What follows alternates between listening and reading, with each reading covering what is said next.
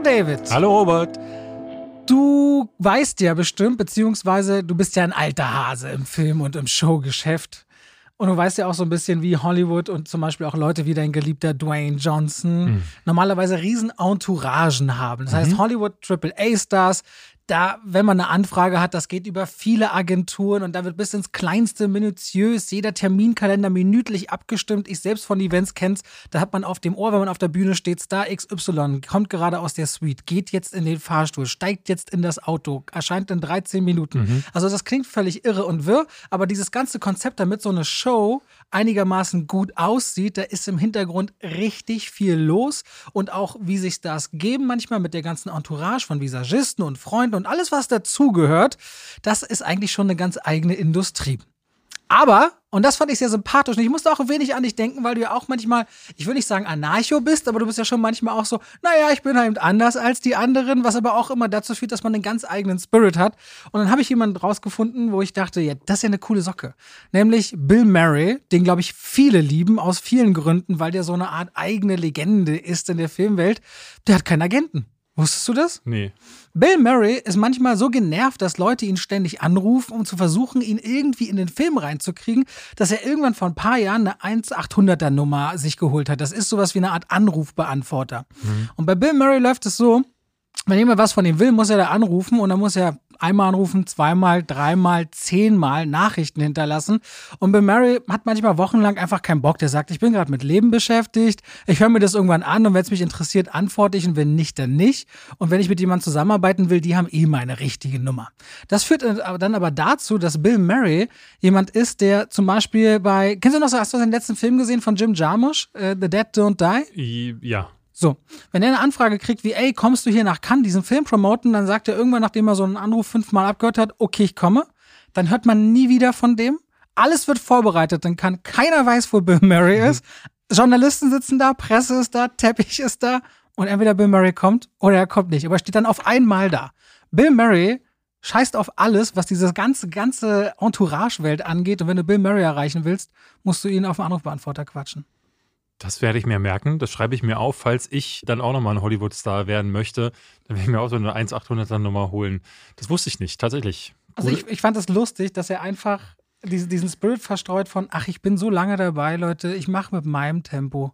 Ja, das zeigt ich, aber ich mag auch, das. es erklärt auch so ein bisschen, warum er so selten in irgendwelchen Filmen zu sehen ist. Ne? Du hast halt so Sachen wie Wes Anderson, wo er, ne, wo die scheinen befreundet zu sein. Wahrscheinlich hat Wes einfach seine private Nummer und fragt dann nach. Jim Jarmusch dasselbe. Und das war es ja dann. Also, ich glaube, jetzt ist er, ist, ist, hast du gehört, ob er im Ghostbusters Afterlife, in diesem neuen Reboot, Fortsetzung, ich weiß gar nicht, was es jetzt äh, letztendlich sein soll, ob er dabei ist? Ich habe das gehört, aber so richtig wissen tue ich es nicht. Du wahrscheinlich auch nicht. Wir werden es dann sehen, wenn das Ding mal rauskommt. Der Trailer, der hat mich nicht so überzeugt, muss ich sagen.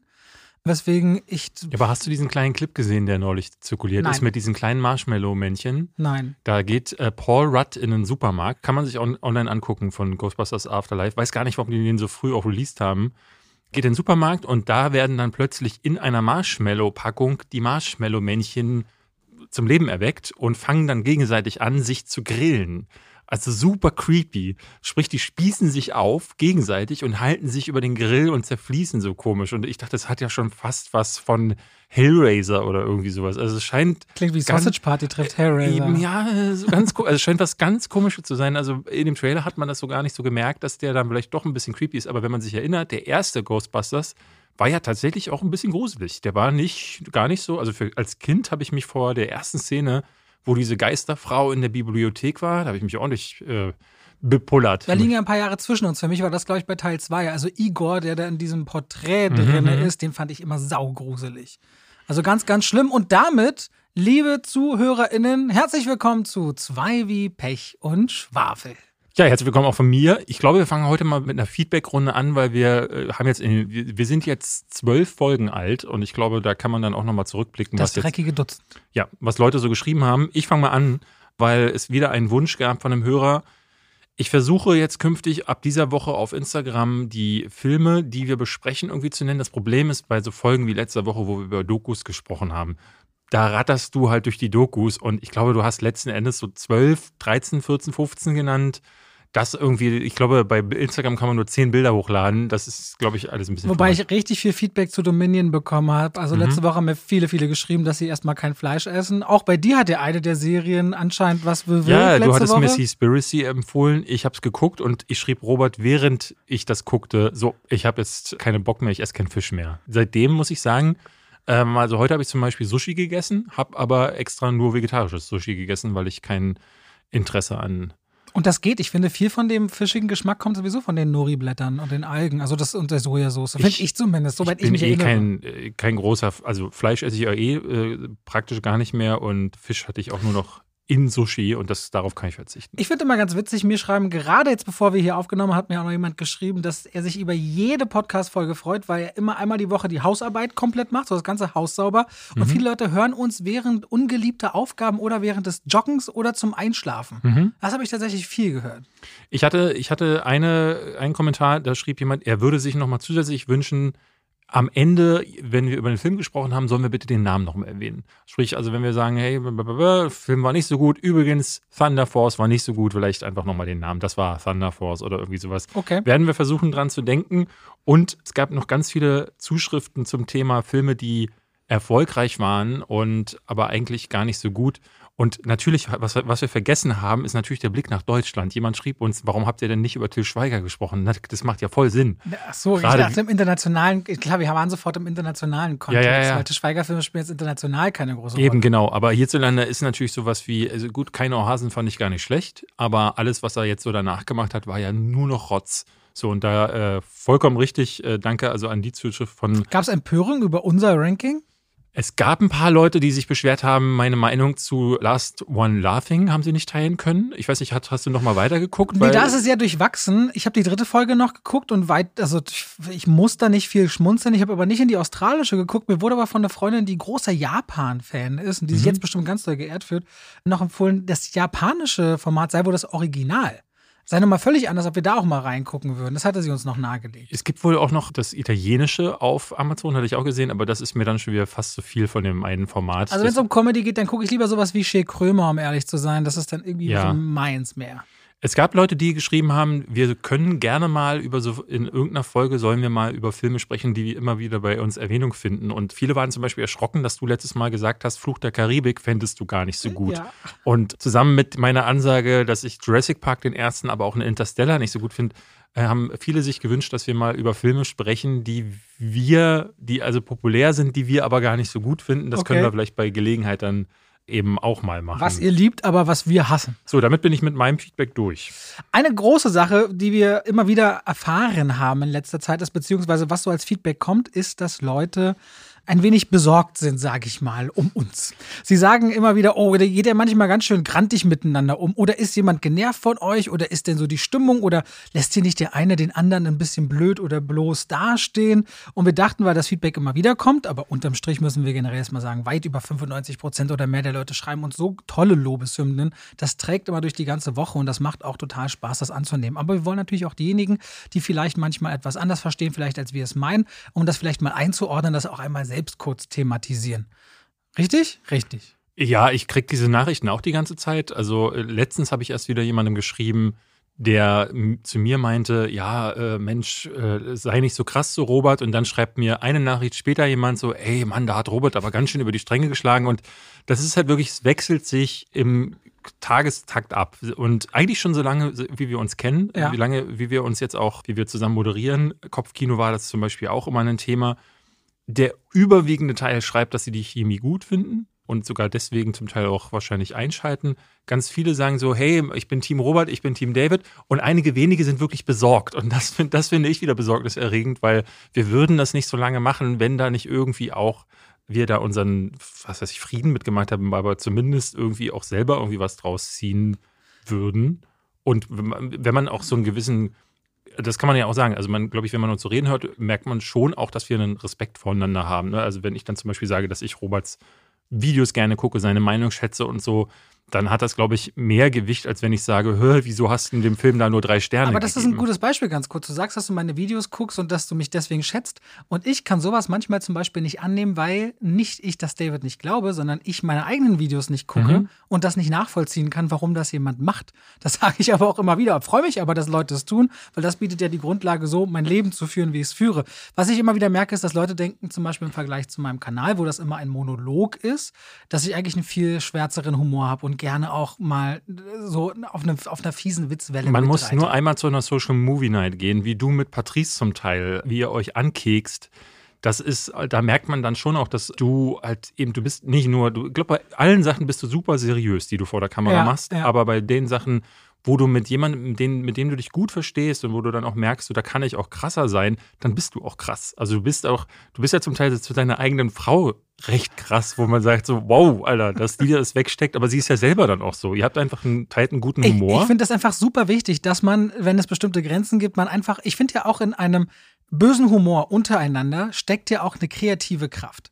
Es steckt ja manchmal in schwarzen und fiesen Humor eine Kreativität drin und gleichzeitig auch, wenn ich es schaffe, zum Beispiel zu dir etwas zu sagen, was dich eigentlich verletzen könnte, aber du drüber lachst, zeigt es ja zum einen, A, wir haben ein Level von Humor und B, ich kenne dich gut genug, um genau das zum Thema zu machen. Ich finde, eine gute Freundschaft zeichnet eben aus, dass man dem anderen zuhört, den anderen kennt und deswegen auch die Grenzen darin erkennt. Ja. Und deswegen wollten wir darüber sprechen. Ich glaube, das schließt nicht aus, und das muss man, glaube ich, auch auf der, der Fairness halber dazu sagen, es schließt nicht aus, dass auch wir uns mal mit missverstehen. Und solche Momente, glaube ich, kann man sich in den zwölf äh, Folgen jetzt auch durchaus mal ab und zu anhören, wenn man merkt, so, dass der eine den anderen gerade so ein Diss mal nicht versteht. Und es ist auch ganz natürlich, wenn bei der Fülle an Sachen, aber gerade auch so beim Thema Meinung, immer mal wieder Situationen aufkommt, wo man dann nicht versteht, was wieder anderes meint. Und da, glaube ich, hört man dann manchmal, dass da so eine Irritation entsteht. Aber was wir euch, glaube ich, auch versprechen können, ist, und das müssen wir schon für unser eigenes Wohl tun, dass wir das hinterher immer besprechen. Also wir reden dann auch, wenn wir merken, so, hu, das war heute irgendwie komisch, dann erklärt mir das Robert. Wenn ich merke, ich habe irgendwie was missverstanden, dann versuche ich das zu reflektieren.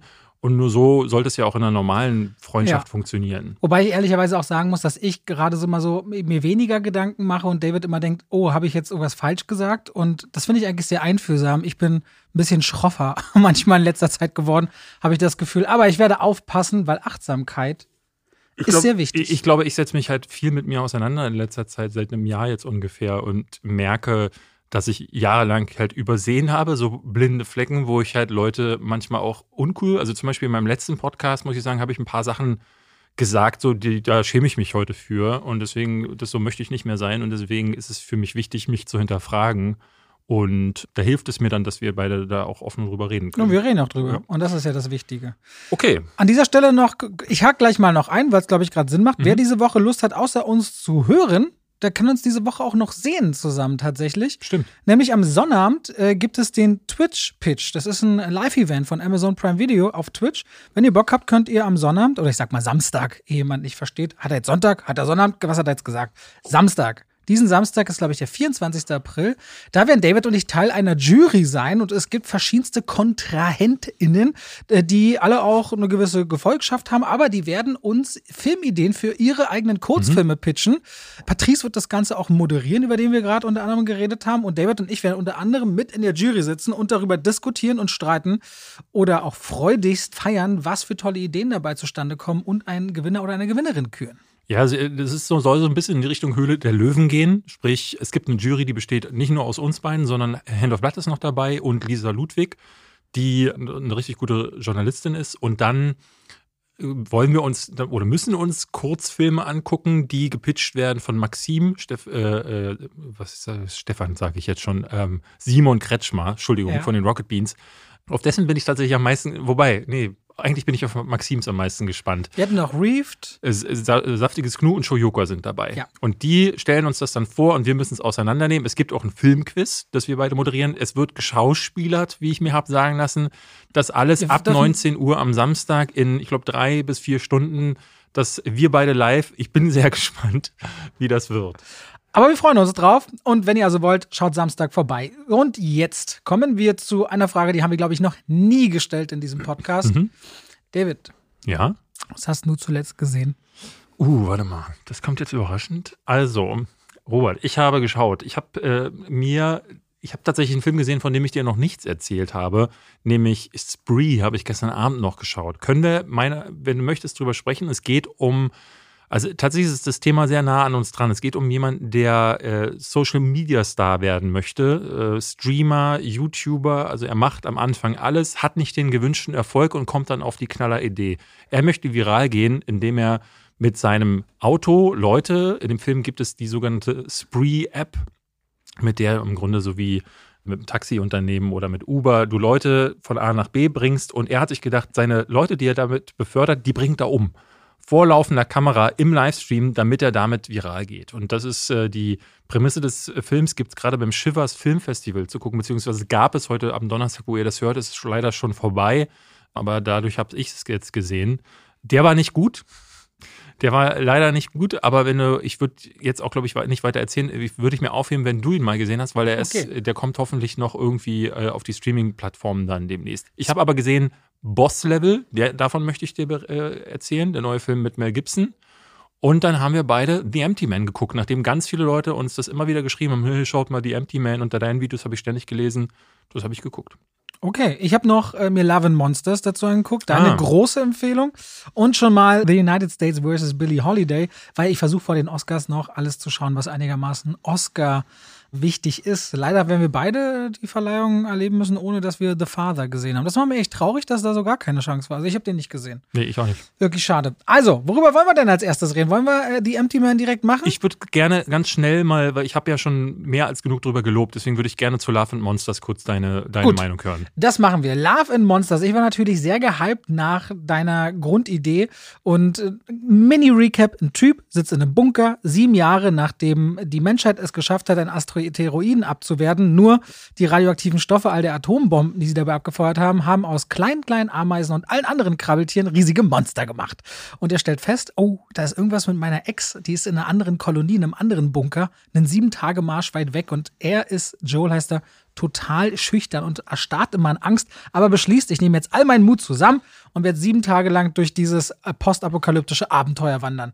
Was dieser Film so grundsympathisch hat, ist erst einmal, dass Dylan O'Brien als dieser Joel total manchmal knuffig, dann liebevoll, dann diesen eigenen Mut entdeckend, seine kleinen Erfolge total feiert. Man kann mit dem total emotional angedockt mitgehen in dieses Abenteuer. Und er bekommt auch genau zur richtigen Zeit so ein paar Begleiter mit dazu gestellt. Mhm. So kleine Nebenfiguren, wo direkt auch so ein Pärchen auftaucht von einem Mann und einem Mädchen, die aber nicht verwandt sind. Die, über die würde ich gleich einen Spin-off sehen wollen, mhm. weil die sau cool sind. Mhm. Und Love and Monsters ist dabei so unvorhersehbar. Dem nimmt man manchmal überhaupt nicht übel, dass die Effekte nicht gut sind, die aber manchmal wiederum wiederum richtig gut sind, weil der ist herzlich. Der hat so eine Naivität, der hat so was Buntes, der löst bei mir Zombieland-Vibes aus. Ich habe Zombieland geliebt, also wirklich sehr, sehr geliebt, äh, 2009 damals. Und der hat einfach sowas, wo ich denke, oh, da würde ich jetzt gerne mit rein, mitballern wollen, wenn ich drei, vier Leben hätte. Einfach eine richtig coole Welt, in der es auch so schöne Kreativität gibt, wenn man sich überlegt, dass zum Beispiel ein Ameisenhaufen auf einmal eben nicht nur so groß ist wie ein Ameisenhaufen, sondern so wie ein ganzes Gebirge. Wenn die Viecher alle so groß sind, gibt es einfach voll viele Möglichkeiten. Larven Monsters ist im Grunde genau das, was es vom Titel ist. Es geht um Liebe und Monster und wird hinten raus ein bisschen dünn von der Story, bleibt aber die ganze Zeit auf einem sehr unterhaltsamen und spaßigem Level, ohne langweilig zu werden und ist vor allem auch was manchmal auch die Musik angeht. Es gibt so eine richtig schöne Sequenz, eine Abendsequenz, da läuft dann Stand By Me. Da kommt der Film zu so einer ganz merkwürdigen rohen Pause. Ich fand den richtig toll, kann ich wirklich, wirklich empfehlen. Ist berechtigterweise bei Netflix auch mal auf 1 gegangen in den Deutschland-Charts. Äh, schöne Empfehlung, danke dafür hat Freude gemacht und Freude gebracht. Ich möchte behaupten, dass er dank mir auf Platz 1 gegangen ist. Und das finde ich, das ist das schönste Geschenk, was ihr mir machen konntet. Danke dafür. Ich habe auch ganz viele, haben viele Nachrichten bekommen von Leuten, die geschrieben haben, nochmal so, ey, danke, dass du den empfohlen hast. Äh, habe ihn mir wegen dir angeschaut, hätte ihn wahrscheinlich sonst übersehen. Und das war schon immer auch für mich ein Antrieb, wo ich dachte so, ach, da freue ich mich, wenn Leute wirklich was gelernt haben oder Filme oder andere Dinge entdecken. Selbst die Leute, die sagen, du findest den scheiße, dann gucke ich ihn extra an, weil selbst wenn die was entdecken, ist es ja ein Gewinn irgendwie für diese Leute. Weißt du, dass Larvenmonster nicht der Originaltitel ist? Das ist der Originaltitel. Du hast einen Fehler gemacht in deiner Review. Nein, da haben sich die Leute auch immer darauf hingewiesen. Quatsch. Monster Problems ist der, der, Da- äh, der Titel gewesen, den er vorher hatte. Der, wie nennt man das? Der äh, Arbeitstitel. Arbeitstitel, genau. Working Title. Monster Problems. Oh, der ist bei IMDb tatsächlich immer noch mit diesem Titel als Original geführt und nicht als. ja, äh, weil, weil er, glaube Da ich. hat IMDb einen Fehler gemacht. Wenn, oh, Also ich dachte, bei IMDb, da kann man normalerweise immer vertrauen. bei Wikipedia steht es aber genau so, weil ich hatte, äh, denn du hast halt einfach die falsche Quelle benutzt. Das Internet. das Internet. Du hättest mich fragen sollen. Äh, Da hast du recht. Lass uns über äh, The Empty Man äh, sprechen. Der leere Mann. Bevor wir darüber sprechen. Ja. Als ich dir gesagt habe, lass uns mal die Empty Man gucken, wirst du ja wahrscheinlich den Namen gehört haben, wirst vielleicht aufs Poster geguckt haben, vielleicht hast du sogar noch den Trailer geguckt. Was hast du dir gedacht, was auf dich zukommt? Nee, also nein zu allem. Ich habe nicht Poster und nicht Trailer so? geguckt. Nur wenn du sagst, ich soll es gucken, dann gucke ich das einfach. Okay, ich mache es ja immer anders. Ich schaue dann, ich schaue mir ja vorher immer an, so äh, einen Trailer oder so. Ich hatte, glaube ich, zuerst davon gehört, weil auf Letterbox dieses Plakat immer wieder in meiner Recommended Box auftauchte und weil Chris Stuckman irgendwie ein Video dazu machte. Ja. Und sagte, ey, das braucht ein Cult-Following. Und dann kamen die Leute, die das immer wieder empfehlten. Dann schaute ich mir den Trailer an und dachte ich so, nee. Äh, So eine Gruppe von Teenagern geht auf eine Brücke und dann sagt die eine, dreht sich so um, ganz ominös und sagt, wenn man mitten auf einer Brücke eine leere Flasche findet und da reinbläst und dann dabei an den Empty Man denkt, dann kommt er, der Empty Man. Und ich dachte so, oh Gott, das ist ja genau der Schrott, den, den wir, weißt du noch, Slenderman, Slenderman, den, voll. ja, Slenderman, The Bye-Bye Man, The Midnight Man, selbst sowas wie Candyman aus den 90ern ähm, hat das damals schon gemacht, dieses düstere Legendenthema oder heute nennt man es ja Creepypasta, dass irgendwie so eine, so eine Urban Myth-Nummer äh, besteht, wo, wenn ich in den Spiegel gucke und dreimal den Namen Candyman sage oder fünfmal, dann kommt er dann und holt mich so. Und diese Geistergeschichten-Nummer, die funktioniert immer gleich, immer von A nach B und dann machst du die Empty Man an und dann ist der ganz anders. Deswegen wollte ich fragen, was die, wie deine Erwartungshaltung vorher Also erstmal, warum ich das zum Beispiel nicht vorneweg geschaut habe, unter Nicht-Corona-Bedingungen ist es ja so, wenn wir zur Pressevorführung gehen, da habe ich dann vorher meist die Trailer besprochen und du hast die inne, du hast dich damit schon auseinandergesetzt. Mhm. Jetzt hatte ich das quasi knapp zehn Jahre lang und ich finde das sehr erfrischend zur Abwechslung mal, weil ich immer Leute beneidet habe, die sich quasi völlig unbefangen ins Kino setzen und einen Film gucken, der ihnen empfohlen wurde. Jetzt mache ich das gezielt auch. Wenn mir was ganz klar empfohlen wird, mehrfach, da sage ich, okay, gucke ich, setze mich nicht auseinander um einfach mal wirken zu lassen, wie ist denn das, wenn ich überhaupt nicht weiß, was auf mich zukommt? Du hattest mir aber schon so ein bisschen gesagt, ich sollte ihn nicht mit meiner Frau gucken, weil er dann tendenziell gruselig ist. Also ich konnte schon einordnen, es wird so Richtung Horror oder Psychothriller gehen. Ja, der ist vollkommen anders. Allein schon deswegen, weil der unglaublich gut mit ich habe ein sehr gutes Soundsystem zu Hause. Das ganze Haus hat gebebt bei diesem Score. Weil der ein. Hast du eine Heimkinoanlage? Ich, äh, du erwähnst das so selten.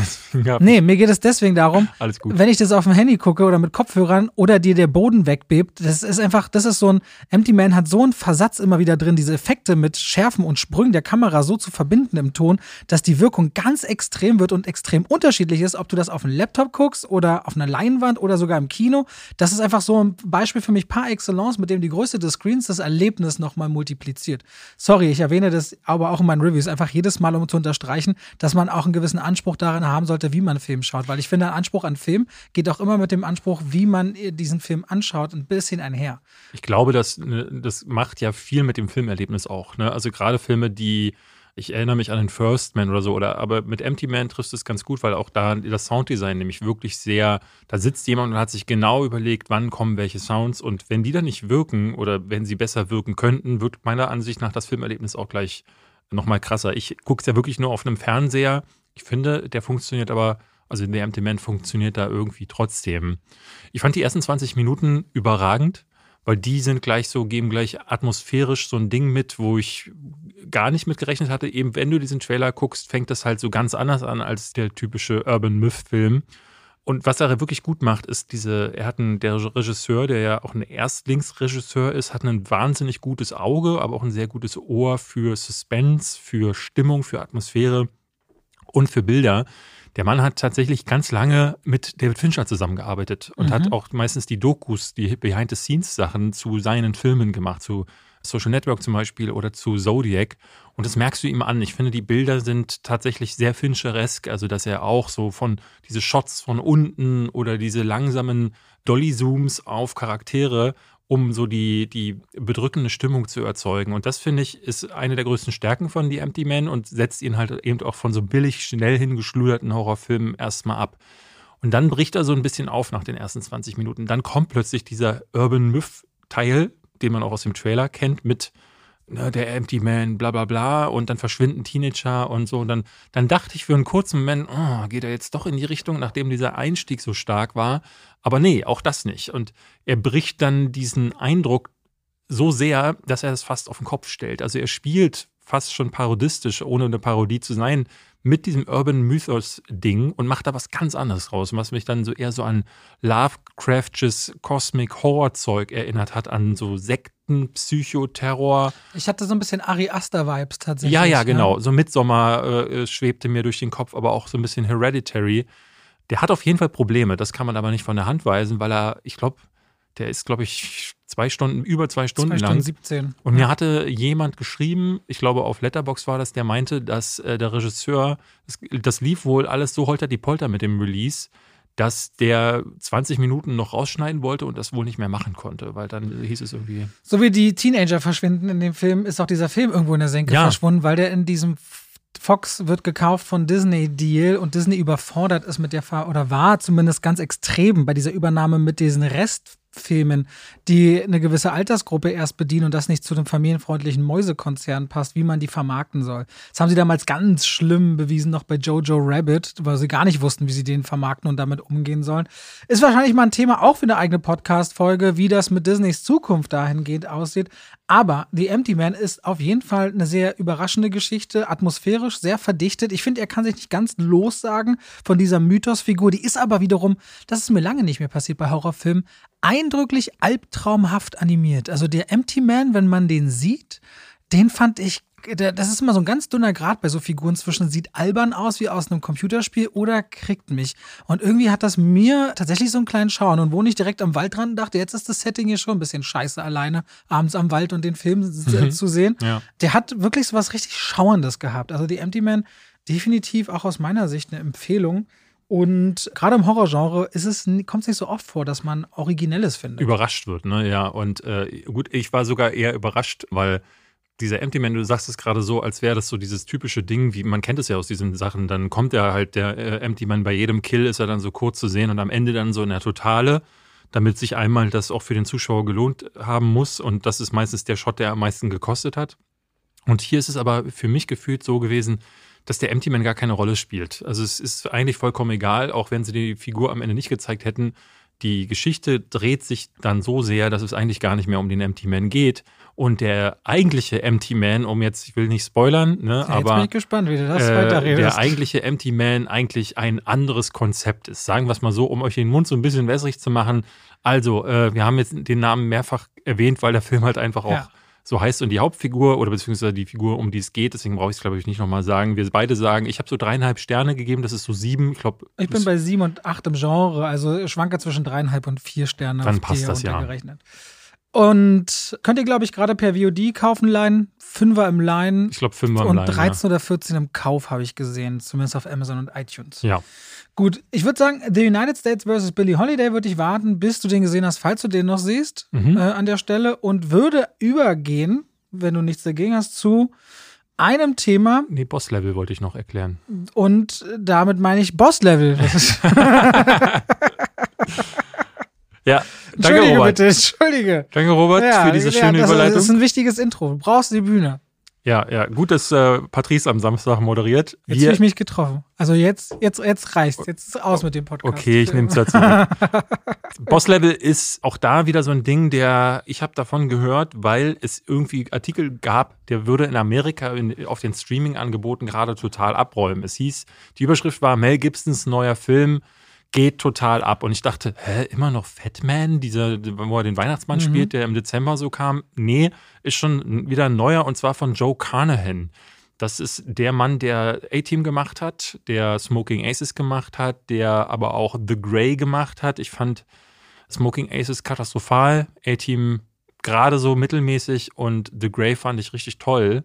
Ähm, das ist also ein Regisseur, der so alles kann und Boss Level ist auch wieder so ein Ding, das ist so ein bisschen in der Mitte. Es ist ein Zeitloop-Film, also im Grunde äh, täglich grüßt das Murmeltier äh, mit Frank Grillo und der große Kniff ist hier, also die Idee ist, dass Frank Grillo, ne, wenn ihr ihn kennt, der hat ja in äh, Winter Soldier, glaube ich, mitgespielt. Ähm, ist ein mega Martial Arts äh, Kämpfer auch. Genau, man, ich glaube, man sah ihn jetzt in Jiu-Jitsu und letztes Jahr. Die Purge-Filme, da hast du ja auch ja? dabei. Und ab dem zweiten ist, glaube ich, Frank Grillo dabei. Das weiß ich ehrlich gesagt nicht so. Man sieht ihn immer mal wieder. Er ist halt bisher immer so auf die Nebenrolle äh, verdammt gewesen. Hier hat er seinen großen Moment in einem bisschen teureren Film mal als Leading Man und ich finde, diese Figur nimmt er auch halbwegs gut an. Man merkt aber dem Film immer wieder an, dass diese, wenn ich vergleiche Frank Grillo immer mit jemandem, der es für mich zehnmal besser kann, nämlich John Bernthal, der äh, in Walking Dead zum Beispiel groß geworden ist oder auch durch die Rolle von Punisher. John, John Bernthal bringt immer so eine, der bringt so einen Weltschmerz in sich mit. Der hat so eine ganz andere Tiefe, der hat so eine ganz andere Gravitas. Äh, Frank Grillo ist halt einfach nur maskulin und muskulös und kann so krasse One-Liner raushauen und das, das, das geht, aber das ist es auch schon gewesen. Und das ist im Grunde, ehrlich gesagt, auch die Beschreibung seiner Figur in diesem Film. Er wacht jeden Morgen auf und soll getötet werden und versteht nicht warum. Ist dann immer auch so ein Counter, so ein äh, eingeblendet, wo dann steht Versuch Nummer 127 und das beschreibt quasi jedes Mal, wenn er stirbt, dann wacht er morgens wieder auf und es fängt wieder alles von vorne an. Und zwar, dass morgens jemand mit der Machete ihn direkt aufweckt, in, steht vor seinem Bett, schlägt jemand gegen den Bettpfosten und will ihn umbringen. Und dann kommt ein Hubschrauber angeflogen, wo dann jemand mit einer Minigun in seine Wohnung schießt. Und so geht das die ganze Zeit. Aber so kreative Morde?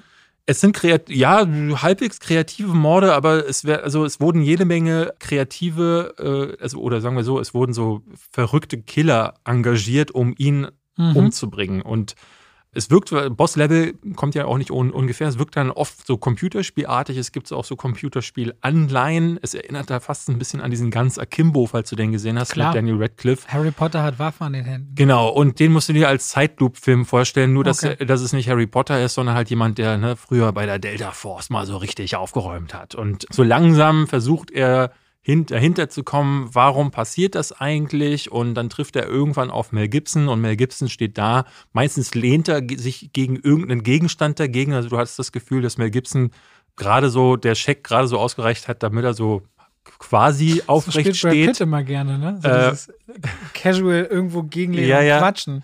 Und Mel Gibson sagt eigentlich nicht viel, außer zwei, er hat zwei sehr lange Monologe, in denen er wirklich ausschließlich Bullshit von sich gibt. Und ansonsten hatte ich das Gefühl, dass er wirklich, also ich glaube, ich habe ihn noch nie so verschenkt gesehen. Es ist halt für einen der besseren Darsteller äh, der, sagen wir, der letzten Generation, ist, ist das tatsächlich schade, muss ich sagen. Es ist wirklich traurig zu, zu sehen, was mit Mel Gibson passiert ist. Ich hatte nach Hacksaw Ridge wirklich gehofft, dass der nochmal zurückkommt. Aber nehmen das, hier, hier mal eine Rolle, da mal so eine Rolle, dann dieser, ich glaube, The Professor and the Madman hat ewig gedauert, hat dann, glaube ich, gar nicht mal eine Kinoauswertung bekommen, äh, weil er sich dann irgendwie immer wieder in Rechtsstreitereien äh, begibt. Wollte er eigentlich zu The Passion of the Christ noch eine Fortsetzung machen. Alles irgendwie nicht passiert und jetzt, jetzt steht er halt so in der zweiten Reihe rum oder kriegt so winzige Filme wie Fatman angedreht. Ähm, und hier kriegt er wirklich gar nichts zu tun. Ja, und das ist so, ich habe die ganze Zeit gedacht, so, oh ja, ja, so, ich hatte eine Kritik gelesen auf Letterbox, die fand ich am besten. Weil die hat es wirklich super beschrieben, wie ich das gefühlt habe, weil der, das ist, war so wirklich so ein ständiges Auf und Ab. Mhm. am Anfang ist er richtig toll, wie er so die erste Montage erklärt, was ist überhaupt los. Und dann flacht er so für 25 Minuten ab, in denen gar nichts passiert. Dann dreht er wieder auf, dann flacht er wieder ab.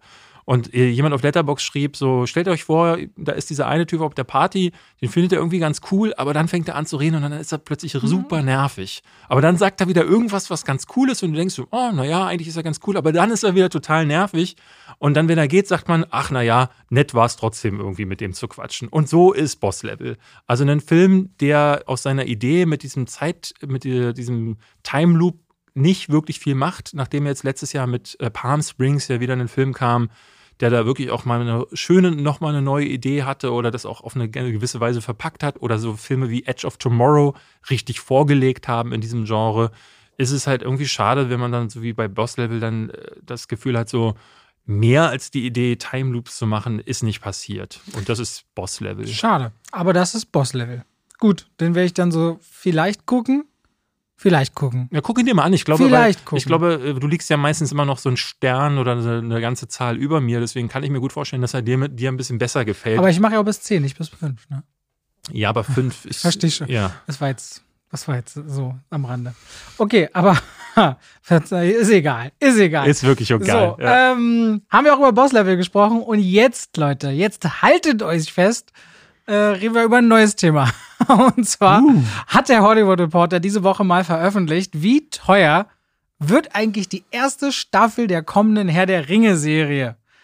Und in Verbindung dessen dachten wir, reden wir doch mal darüber, was erwarten wir eigentlich von dieser Serie? Jetzt wird ja schon eine Weile drüber geredet, man weiß ein bisschen was, bei weitem noch nicht genug, aber auch mit diesem Ausblick, dass da ja was Großes kommt auf einer Streaming-Plattform und wir oft genug auch schon draufgehauen haben auf die Streaming-Plattform, worauf freuen wir uns denn eigentlich so, was da an Filmen kommt? Vielleicht auch an so ein paar Serien, wo wir sagen, okay, das äh, kreuzen wir uns zumindest jeweils so ein bisschen im Kalender an und das wollen wir heute gerne als Hauptthema in diesem Podcast gerne mal abhandeln, also beziehungsweise besprechen und würden aber anfangen natürlich mit Herr der Ringe.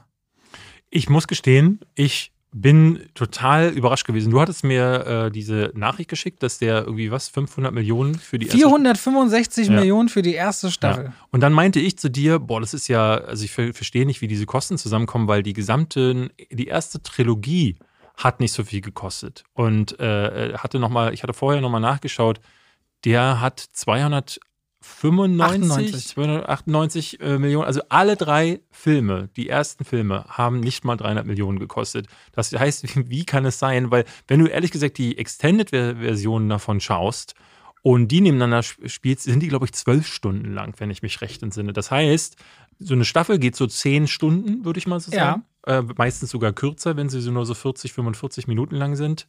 Deswegen kann ich ehrlich gesagt nicht verstehen. Ähm, klar, die Kosten sind vielleicht einfach auch explodiert durch CGI oder so, aber wow, ist das eine Menge Geld, die da nochmal draufgekommen ist. Also wenn man sich das mal überlegt, Amazon hat diese Rechte sich bei den Erben von Tolkien äh, 2017 gesichert für 250 Millionen Dollar. Mhm. Das war nur der rechte Einkauf, 250 Millionen. Absolute Rekordsumme mit der Klausel, sie müssen innerhalb von zwei Jahren anfangen zu produzieren, sonst verfallen ja so Rechte. Ja, ja, ja. Deswegen haben die 2019 angefangen zu drehen. Da hätte, da hätte Konstantin-Film mit, äh, mit, äh, mit dem Eichinger hätte da schon eine ganz tolle Sache draus gemacht. Kennst du diese Geschichte mit Fantastic Four? Ja, deswegen ist das schlechte Ding doch gedreht worden, weil Dieser die Rechte abgelaufen Film. Ja, werden. ja, genau. Ja, genau. Die sind deswegen, ist deswegen gedreht worden. So, jetzt hast du 250 Millionen ausgegeben. Jetzt muss man sich überlegen, die haben auch einen Deal abgeschlossen, zusätzlich über mindestens fünf Staffeln wohl soll die Serie haben. Das heißt, es gibt schon so einen Langläuferplan und Amazon hat schon eine zweite Staffel bestellt, obwohl die erste also noch eine Weile hin ist. Wenn du dir jetzt überlegst, du bringst zehn Wochen lang eine Folge raus und du bringst Leute dazu, sich Amazon Prime zu holen, was, nicht, was kostet 8 Euro im Monat oder 9, ja. kostenloser Versand oder gleich ganze Jahresdeals, aber du produzierst selber und musst nicht wie bei einem Kinomodell die Hälfte noch abgeben an die Studios und die andere Hälfte behält die Kinos. Das kann sich schon rechnen, zumal Amazon seine Geschäfte im Cloud-Dienst macht und mit dem und, und, und im Warenhausgeschäft. Und dieses verlängerte Videoding ist, glaube ich, auch was, wo sie zeigen wollen, wir machen die teuerste, die beste und die größte und die geilste Serie. Wir leiten eine neue Ära ein.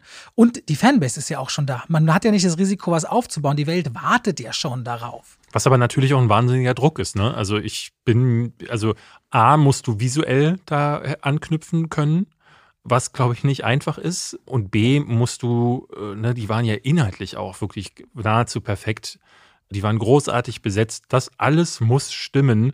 Denn wenn das es das nicht tut, hast du bei den Hobbit-Filmen gesehen, da sind Leute dann auch ganz schnell mal weg. Und selbst sowas wie Game of Thrones, wo die sieben Staffeln lang einen, einen, einen Goodwill aufgebaut haben. Und Ja. die Leute gesagt haben, geil, das gucke ich. Wenn die achte Staffel dann, wenn das Ende dann nicht stimmt, ich glaube, in dem Fall war natürlich das Ende nochmal ein spezieller Fall, aber ich glaube, Fans sind einfach bei dem Überangebot, was heute besteht, auch echt nicht bereit zu verzeihen, wenn da einfach mal Scheiße passiert. Deswegen, wenn die da nicht anschließen an die Qualität, die sie gewöhnt sind, wird Amazons, brauchen sie keine zweite Staffel bestellen, würde ich sagen. Weißt du denn so ein bisschen, worum es gehen wird in der Serie? Ich glaube, es schließt noch weit vor Sauron, vor dem ersten Krieg an, wenn ich mich recht entsinne. Also vor diesem ersten großen Krieg, wo Sauron die Menschen angreift, wenn ich recht informiert Also es spielt bin. komplett im zweiten Zeitalter. Der Hobbit und die Herr der Ringe-Filme spielen im dritten Zeitalter, also Mhm. bis zum Ende des dritten Zeitalters. Genau, und das zweite Zeitalter endet mit diesem Kampf, wo Sauron fällt. Das ist quasi die Eröffnung von Die Gefährten, wo diese Ja. Hintergrundgeschichte erzählt wird. Und es geht auch an Orte, die eigentlich nicht mehr existieren im dritten Zeitalter. Es geht um die, es hieß ja lange Zeit, geht es um den jungen Aragorn, aber es geht um anscheinend die Richtung dessen Vorfahren noch. Das zweite Zeitalter geht knapp 3500 Jahre. Es gibt also viele Geschichten, eine riesen Zeitspanne. Mhm. Wahrscheinlich ist es, also es wird so sehr drauf gesetzt, es geht um die Zeit, als diese elf Ringe erschaffen wurden. Sind es elf? Nee, die neun. Neun, nee, neun kriegen die Zwer die Menschen, oder? Die neun kriegen die neun. Äh, die, Fünf Scheiße. Wie viele Ringe sind das eigentlich? Egal. Es geht um die Zeit, als der eine Ring erschaffen Ja. wird und vielleicht auch um den Aufstieg Saurons. Und was da alles für Figuren drin sind, das ist ja alles von J.R. Tolkien nicht so extrem beleuchtet. Es gibt also viele Möglichkeiten für Amazon, Figuren zu entwickeln, Handlungen zu entwickeln. Es ist ihnen ausdrücklich nicht erlaubt, ins dritte Zeitalter hineinzugehen. Das heißt, man wird fünf Staffeln und eventuell dann noch Prequels und Spin-offs rund um dieses zweite Zeitalter erzählen. Und ich kann mir auch vorstellen, weil man ist nach sich entschieden, nach Neuseeland zu gehen, einmal mehr. Aber man wird komplett neue Sets bauen. Und wenn du erst einmal Sets wie die Hauptstadt der Elben soll wohl ein großes Thema sein und so weiter und so fort einmal baust, dieses erste Bauen für eine Serie, das hatte Boardwalk Empire zum Beispiel gezeigt. Die erste Episode von Boardwalk Empire, weil Martin Scorsese hat den Boardwalk in Atlantic City nachgebaut, hat wohl 28 Millionen Dollar gekostet. Also Das erste Mal diese Sets bauen ist einfach sehr kostenintensiv. Und das treibt natürlich so eine sie. Zahlen hoch. Wenn du dann sagst, wir bauen jetzt die gigantischen Sets, indem wir fünf Jahre lang mindestens drehen, dann erklärt sich so eine 465 Millionen Dollar Sache schon eher, weil die Namen sind ja alle nicht Ja. groß. Also die Castkosten, die sind ja nicht so gigantisch. Ich, ich denke mal, also ich glaube, es gibt ja mehr als genug Sachen, die auch von den Fans beim ersten Teil schon gefordert wurden, aber auch so Sachen, die nur angeschnitten wurden. Ne? Also ich fand immer schade, dass im ersten Teil zum Beispiel, wenn sie in Moria ankommen, ich nicht wirklich von Moria was gesehen habe.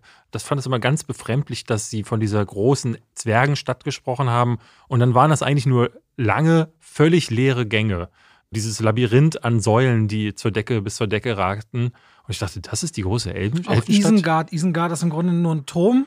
Und das war's. Und da hätte ich auch gerne mehr Ja. gesehen. Also es gibt diese Möglichkeiten auch mal in, also gerade auch die Sets von Minas Tirith und Helms Klamm, die sehen ja einfach wahnsinnig toll aus. Oder aus Gilead, was so kaputt ist. Da könnte man wahrscheinlich ganze Geschichten so Game of Thrones mäßig mit Mhm. Orten erzählen und wie dann die Völker untereinander und die verschiedenen Familien miteinander umgehen. Natürlich äh, ist das filmisch äh, anders aufgelöst, aber es gibt, glaube ich, richtig viel Stoff. Und es könnte das gigantische Serienereignis des Jahrhunderts gefühlt werden.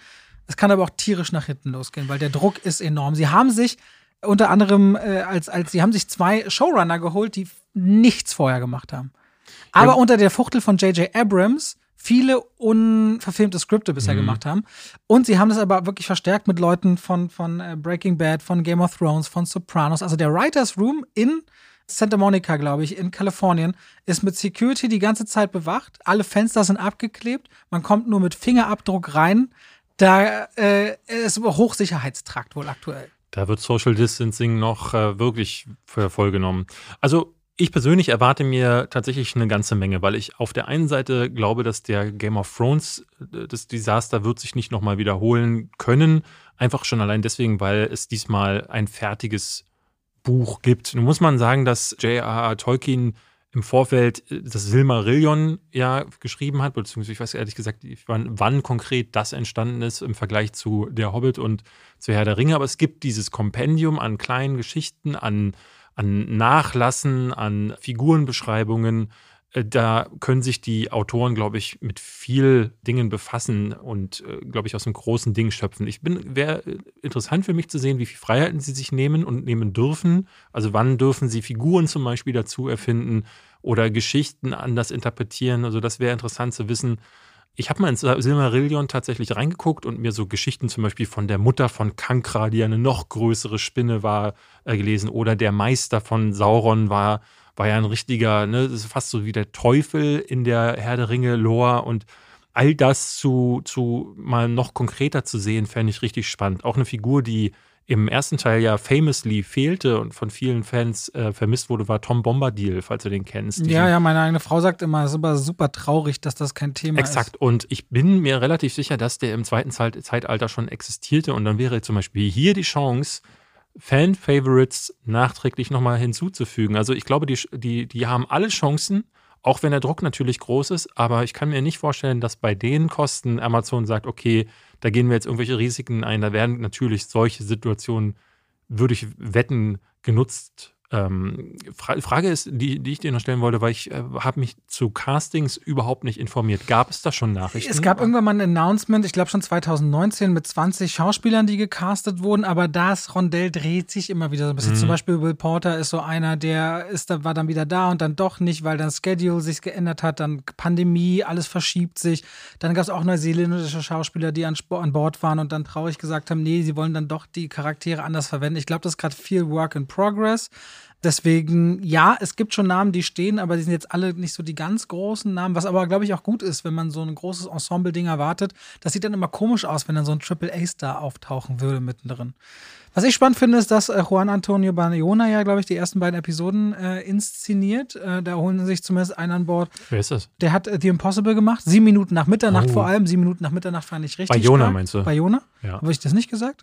Ich habe Bandona also. verstanden. So. Bayona und aber dann Jurassic World, das gefallene Königreich. David, großer Fan bestimmt von. den fand ich besser als den ersten Jurassic World, aber ich bin großer Fan von The, The Impossible und von. Ähm, das Waisenhaus? Leben viele noch? Ja, den mochte ich auch, aber ich meine meine eher sieben Minuten nach Mitternacht. Den fand ich verdammt gut. Der hat mir das Herz zerbrochen und ja, zerrissen. Ja. wirklich volle Punktzahl damals. Und du gegeben. siehst in Fallen Kingdom tatsächlich Ansätze von Bayonas eigener Schaffenskraft, aber die ist leider im Franchise-Ding untergegangen. Und ich würde mir wünschen, dass der ähm, dieses, dieses Auge, was ja zum Beispiel auch ein Guillermo del Toro hatte, der ja ursprünglich die, den Hobbit-Film auch machen sollte. Und dem wäre zum Beispiel so eine Folge auch mal schön. Aber ich finde, bei Serien ist das fast immer so ein bisschen egal. Also wenn du nicht gerade einen David Fincher hast, der bei Manhunter ganz klar vorgegeben hat, wie alle Folgen auszusehen haben, dann ist eigentlich, dann verschwimmt die DNA der meisten Regisseure irgendwie in, in TV-Serien zumindest. Also wir sind sehr gespannt. So richtig weiß man noch nichts über die Storyline. Es wurden einzelne Kartenfragmente ja auch von Amazon bereits geteilt, damit die Leute so ein bisschen wissen, okay, in welche Richtung wird es gehen. Wenn der erste Trailer kommt, geht, glaube ich, das Internet kaputt. Also ich glaube, das wird der meistgesehenste Trailer, den es jemals gab. Das glaube ich Herr der Ringe-Serie, meinst du nicht? Nee. Also ich meine, ich meine, ich meine den ersten meisten in 24 Stunden. Also Herr der Ringe-Serie ich glaube, es ist groß. Es ist sehr ist groß. super groß, definitiv. Es gibt, glaube ich, nichts Größeres, um ehrlich zu sein. Avatar 2 Mir würde Trailer. jetzt was in meiner Hose einfallen, aber ja, oh, den Witz habe ich lange nicht Der dritte Hoden.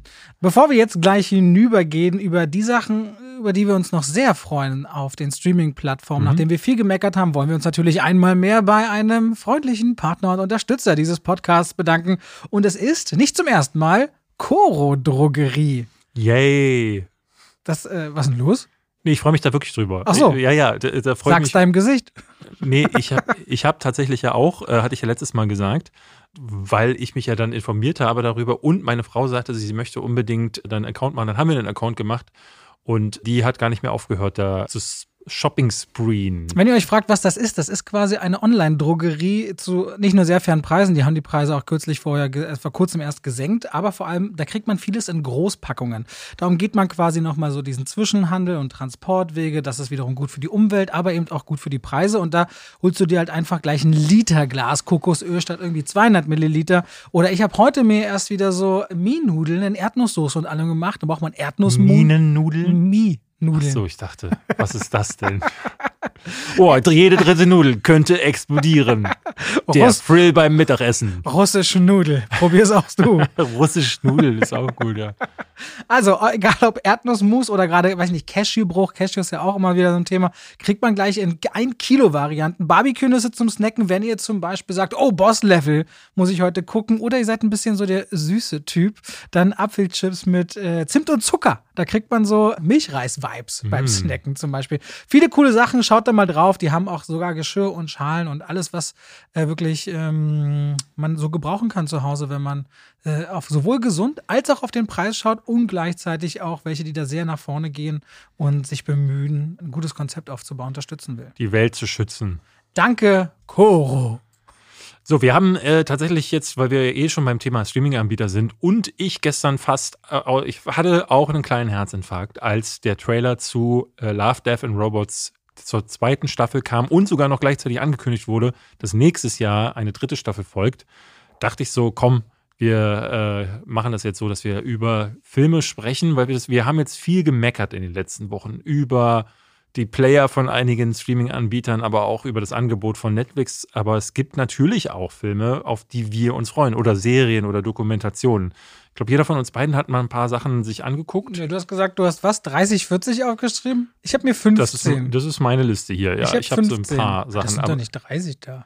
Das sind Ah, doch, mindestens das sind 30. 30. Verdammt, das ging noch weit zu scrollen. Ja, ne, aber ist ja egal. Es ist ja nicht das Wettrennen, wer mehr hat, Nee, sondern überhaupt ich glaube, es geht ja darum, nicht. dem, den Zu- Zuschauern, alles gut. ähm, zu, Zuschauern, Zuhörern, ähm, so, so gut es geht, irgendwie so ein bisschen den Überblick zu geben. Sollen wir abwechselnd jetzt einfach machen? Und dann irgendwann bleibt, bleibst du. ich würde übrig? sagen, wir machen wir es nach Streaming-Anbieter. Wir bleiben mal bei Oh. Netflix jetzt erst. Ähm, hast du Love, Death and Robots die erste Staffel gesehen? Natürlich, die haben wir beide geliebt und auch beide im Kopfkino besprochen. Stimmt, der absolute Knaller. Ich, also auch der Trailer zur zweiten, unterlegt mit der Musik von Hereditary, absoluter Hammer. Ich hatte gestern mal gelesen, dass Tim Miller, der äh, das ja initiiert hat mit seinen Blur-Studios, äh, dass sie jetzt diesmal nur acht Folgen in der zweiten Staffel haben, weil das wohl beim letzten Mal so lange gedauert hat, das zu produzieren, haben sie gesagt, sie teilen das in zwei Staffeln auf. Also in dieser jetzt acht Folgen und in der, die nächstes Jahr kommen soll, auch acht Folgen. Ich weiß nicht mehr, wie viele Folgen die erste Staffel hatte, aber definitiv mehr als acht.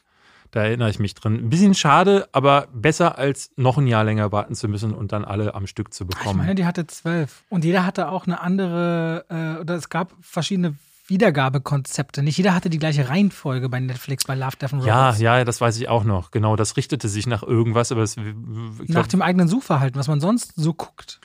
Was aber was eine krasse Idee ist, ja. Ja. Und das, das kam nämlich dann so raus. Und wie fandst du den dritten Film? Der mit den Robotern? Nee, bei mir war als drittes mit der Spinne und ja, da hat man es dann herausgefunden. Also, Also, Love, Death and Robots, Staffel 2, definitiv freuen wir uns dementsprechend. Genau. Tim Miller und äh, David Fincher zusammen.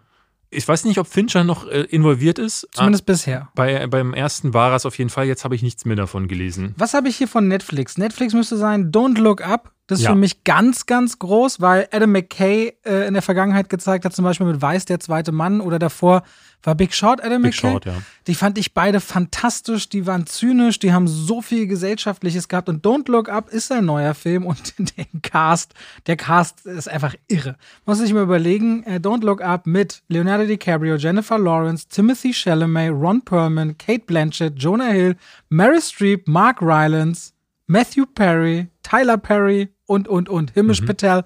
Wahnsinns-Cast wird ein, ein äh, Science-Fiction-Ding irgendwie so, ne? Es geht wohl irgendwie darum, dass zwei Wissenschaftler, gespielt von Ca- DiCaprio und von Jennifer Lawrence, irgendwie geht es darum, dass es um das Außerirdische vor auf der Welt, Erde landen könnten und sie davor warnen? Oder ist es nicht irgendwie sowas? Oder geht es um eine Naturkatastrophe? Nee, du hast recht. ja? Ich kann sie auf Englisch. The story of two low-level astronomers who must go on a giant tower to to to, uh, to, to, to what? Media Tour to warn mankind. Also die gehen quasi, äh, wie du sagst, sie warnen davor, dass die Erde zerstört werden wird. Ich glaube durch einen Kometen. Vielleicht kann entweder Komet oder durch Aliens. Komet. Irgend- Eins von beidem, genau, ein Komet ist es so. Und es klingt auf jeden Fall, klingt ein bisschen so wieder nach so einer, so einer Medienfarce, weil sie, ne, sie gehen auf eine Medientour und keiner hört ihnen zu. Klingt nach was, was Adam McKay einfach kann. Deswegen, ich bin sehr gespannt. Ich fand Big Short nicht so gut, Wise aber dafür deutlich besser und deswegen gucken wir mal, wie der jetzt wird. Ich möchte Army of the Dead einwerfen. Ist der Netflix? Der ist Netflix. Mhm. Stimmt. Kommt schon nächsten Monat. Zack Snyder. Ja, Zack Snyder hat, äh, ich habe, du warst ja neulich ganz überrascht, als ich sagte, der hat den, den Dawn of the Dead, das Remake gemacht, 2004 oder so war das, glaube ich. Und das ist tatsächlich für mich neben Watchmen sein bester Film. Ähm, da hat er gezeigt, dass er mit Zombies richtig gut umgehen kann. Ich mag den Trailer von Army of the Dead nicht, muss ich ehrlich gesagt sagen. Das sieht mir zu flashig aus, aber ich lasse mich gerne überraschen, sagen wir es mal so. Und was ich ganz überrascht war zu lesen, ist, dass das eine Trilogie wird. Also es kommt wohl ein Jahr später noch oder dieses Jahr vielleicht sogar noch Army of the Dead Lost Vegas. Das wird ein Anime-Spin-off sein. Und nächstes Jahr kommt ein Film namens Army of Thieves. Und jetzt rate mal, von wem das gedreht wird. Wieso soll ich jetzt drauf kommen? Es, du könntest drauf kommen, wenn du guckst, wer ist im Cast des ersten Films dabei, also in Army of the Dead. Dave Bautista?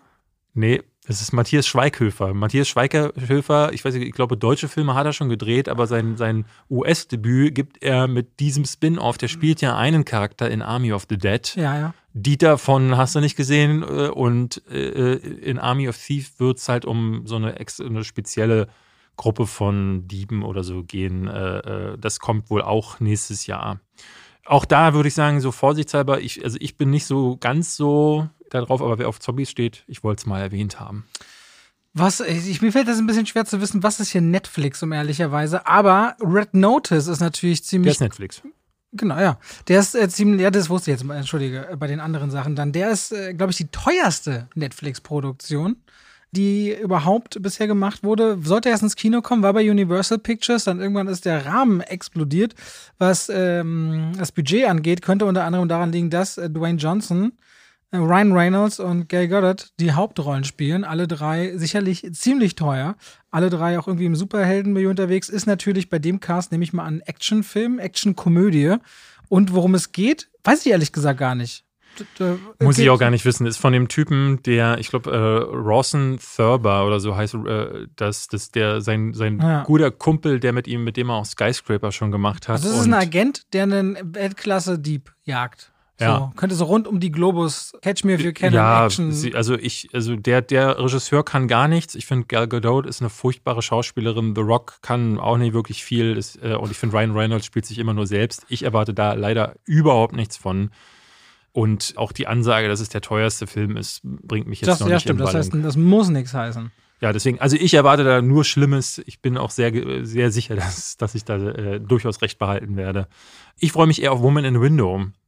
Der Amy Adams, Amy ne? Adams, genau. Kommt jetzt, glaube ich, schon im Mai. Bin ich relativ gespannt drauf. Ich, ich krieg da, wie, wie Rear Window, wie heißt denn der Film nochmal? Das Fenster äh, zum Fenster Hof. zum Hof von Hitchcock. Das Fenster, genau, Hitchcocks Fenster zum Hof. Da, solche Vibes kriege ich da. Also die Geschichte ist jetzt nicht neu. Jemand guckt aus dem Fenster, in dem Fall Amy Adams, und sieht äh, im, in der Nachbarwohnung offenbar, wie die Nachbarin ermordet wird. Und weil sie aber psychische Probleme zu haben scheint, will ihr niemand glauben und dann entspinnt sich daraus so ein dieses typische Rate- und Katz-und-Maus-Spielchen. Ähm, es sah nett aus im Trailer, muss ich sagen. Dann bei Serien, darf ich jetzt eigentlich auch so Serienfortsetzungen sagen? Nein, ne? Logisch, ja. Also ich habe auch eine Serie. Ich, ich warte richtig lange äh, Stranger Things Staffel 4. Also Stranger Things hat mir durchweg Spaß gemacht. Diese 80s-Vibes, diese mega, das mega gute Sounddesign. Und da ist so viel so Freundschaft und, und Liebe, Zuneigung, Zusammengehörigkeit und dann immer so dieses schaurige Grusel-Level, was aber für viele verträglich und nicht zu schlimm ist. Und große Fanbase wartet auf Stranger Things und das ist ja so eine sehr lange Pause, gerade schon nach Staffel 3. Also da freue ich mich enorm auf die vierte Staffel. Ich kann da leider nicht so wirklich viel mit anfangen. Ich habe die dritte Staffel geguckt. Also in der ersten habe ich aufgegeben und die dritte habe ich nochmal versucht reinzukommen und es funktioniert für mich einfach. Ich kann dir gar nicht sagen, warum, weil es ist ja eigentlich, müsste das genau mein Ding sein und es funktioniert irgendwie nicht. Ich habe hier zu stehen Jupiter's Legacy. Da ist neulich der Trailer zu rausgekommen. Jupiter's Legacy ist von Mark Miller geschrieben. Das ist eine mhm. Comicreihe gewesen und Mark Miller kennt man, weil er Kick-Ass gemacht hat, weil er Wanted gemacht hat, weil er Kingsman gemacht hat zum Beispiel. Ist jemand, der. Den Angelina Jolie Wanted? Genau, der. Mhm. Mochtest du nicht? Ich glaube, ich verwechsel gerade mit Salt. Das war sie auch, oder? Das war sie auch, ja. Und Wanted glaub, war der, war schlimm wo, wo, und Wanted ging so. Wanted war der, wo sie so die, die, die Kugeln so ja. einkrümmen können, indem sie die Waffe so komisch... Wanted ging so und Salt war Katastrophe, glaube ich. Ich mochte Wanted tatsächlich sogar. Und äh, Jupiter's Legacy ist so eine Superheldennummer.